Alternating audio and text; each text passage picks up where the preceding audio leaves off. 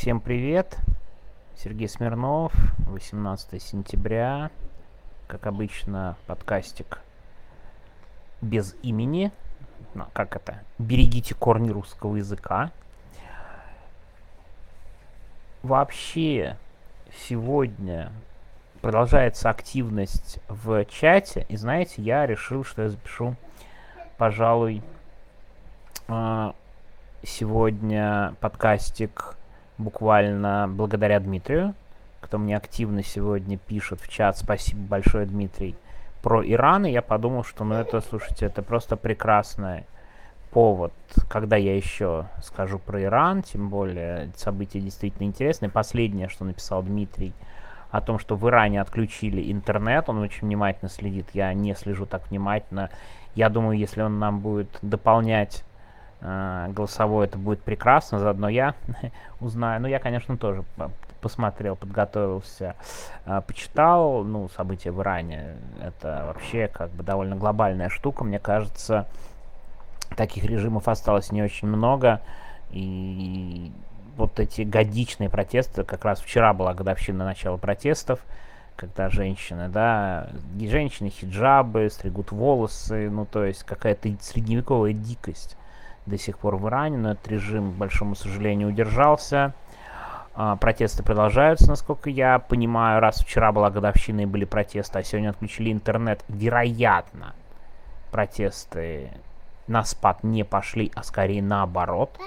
Они, а, а, ребенок, приболевший Артем, который температурит уже третий день подряд. Так вот, э, будем ждать новостей, смотреть, что там происходит. Э, проговорить про Иран еще один повод есть, помимо протестов, это прям большая тема. Немножко в другую сторону пойду. Дело в том, что с Ираном сегодня связана еще одна очень важная новость. Дело в том, что Reuters, по-моему, написали о том, что сегодня произошла, ну не сегодня, может быть она была на днях, в итоге произошла сделка между США и Ираном, и в рамках этой сделки именно сегодня пять американских граждан, которых держали в иранской тюрьме, вылетели из Тегерана. Да, вот я вижу на Reuters о том, что это сделка между Ираном и США, там Катар выступал в качестве посредника.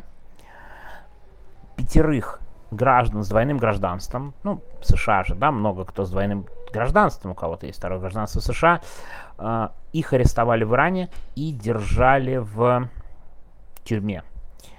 И шли долгие переговоры, такая торговля, и в итоге были обменены вот эти пять граждан США на пять иранцев в США задержанных, которые были задержаны при э, ну, задержанные вот эти иранцы, которые жили в США и которых, э, я так понимаю, обвиняли в работе на Иран, в то, что они помогают преодолеть санкции. Да, это, кстати, довольно важный момент. Заметьте, их обвиняют в попытке обхода санкций самое показательное в этой истории обмена, помимо других условий, что из пятерых иранцев, задержанных в США, трое решили в Иран после освобождения не возвращаться. Да? Хорошая страна, вот прям чувствуется сразу такая родина. Так потянула на родину, что возвращаться в нее не хочется. Ну, понятно, что как бы... Наверное, у властей Ирана очень много вопросов к этим людям про сотрудничество с американцами и так далее. Очень важный элемент сделки – это что Иран получает доступ к замороженным архивам, архивам, простите, к замороженным активам на 6 миллиардов долларов. Ну, естественно, от продажи нефти. Так вот, они были заморожены в Южной Корее. То есть Южная Корея заморозила эти деньги. Там по санкциям, я так понимаю, э, из-за санкций. В итоге эти деньги разморожены и отправлены на счета в Иран. Ну, я так понимаю, не напрямую в Иран, а, вероятно, опять же, через Катар. И вроде как есть условие, что эти деньги тратятся только на гуманитарные цели. Но в итоге получилось, смотрите, что Иран. Обмен 5 на 5 плюс 6 миллиардов долларов. Нормально? Удобно? Правда же?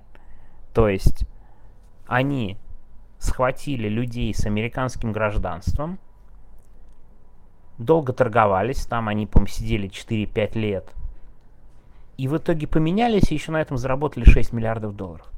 Ничего вам не напоминает из последних событий в России?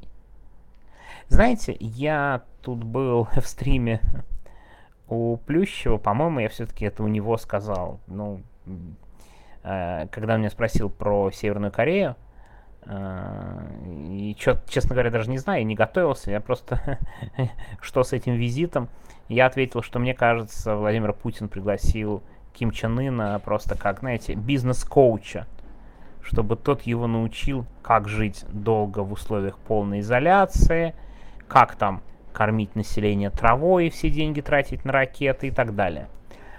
А, кажется, что Владимир Путин уже захвату заложников активно учится у Ирана.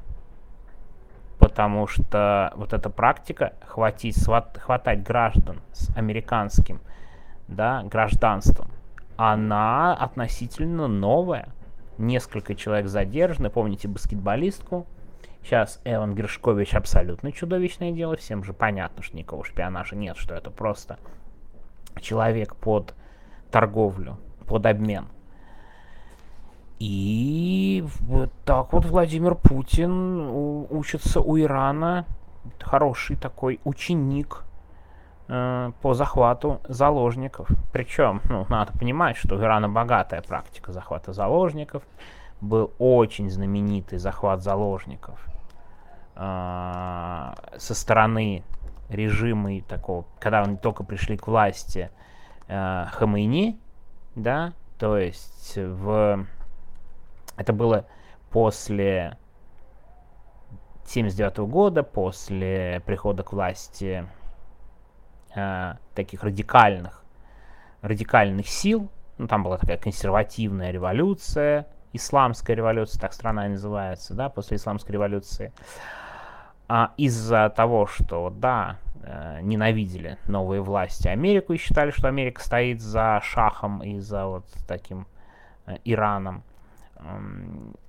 группа вооружен, группа э, была захвачена толпой американцев и дипломатов. Это была абсолютно чудовищная история. Ну, представляете, э, ворвались в посольство и захватили заложников. Это очень известная тема. И вот этот режим в целом продолжает захватывать заложников. То есть ничего не поменялось.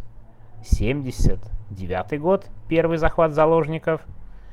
И вот сейчас это происходит. Если вы думаете, что вот эти пять американцев это единственные заложники в руках э, вот этого режима Айтол, это не так.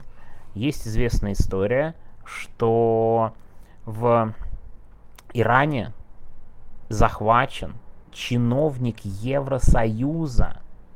И сидит он там уже полтора года. И знаете, почему он захвачен?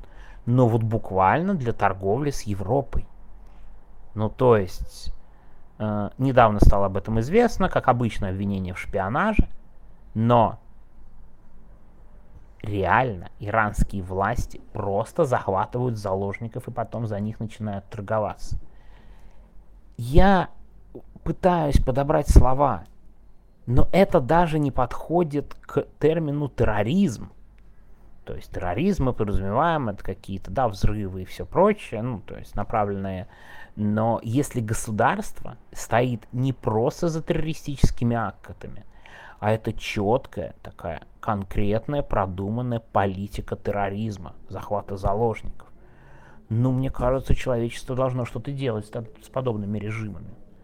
Ну, то есть, это просто абсолютно ненормальная ситуация, когда такие режимы продолжают существовать, продолжают захватывать людей.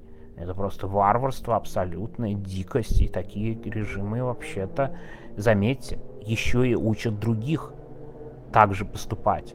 То есть реально иранский режим научил так поступать Владимира Путина. Сейчас он войдет во вкус, и продолжит. Представляете, какое количество у нас все равно до сих пор в России остается граждан Америки, граждан Евросоюза и так далее. Ну, Владимир Путин просто посмотрит на Иран такой, ой, а они могут, они там получили 6 миллиардов, а как бы нам разморозить наши 300 миллиардов на американских счетах? Может, нам стоит захватить человек 100 из Евросоюза? Или американцев? Вон, смотрите, иранцы молодцы, всего добились, деньги получили, но может и нам так надо. Пару яхт опять же пусть отдавают, отдают. То есть сам факт существования вот этого иранского режима, он, Артем, что случилось? Ну иди ко мне поближе. Артем, иди. А то ты говоришь на заднем фоне, а тебя не слышно. Иди сюда, нет? Нет, умчался, смотрит на меня. Так вот, сам факт существования такого режима – это большой риск для человечества. Ну как это может быть, такие захваты заложников для дальнейшей торговли? Как бы это просто теперь многие режимы начнут пробовать поступать таким образом. вот Владимир Путин уже буквально начал. Так что, когда я вижу вот эти сообщения про иранский режим, про что-то еще, я не хочу ни во что вникать слишком подробно о глубоких причинах. Я считаю, что вот крушение этого режима это будет просто очень большой праздник для человечества, для нормальных взаимоотношений. У нас могут быть претензии к западному миру и к чему-то еще. Вот сейчас бредовые какие-то уточнения по санкциям и так далее. Но захват заложников с целью выкупа их держат в тюрьме для политзаключенных. Ну, я просто с трудом себе представляю, как такое может существовать в 21 веке.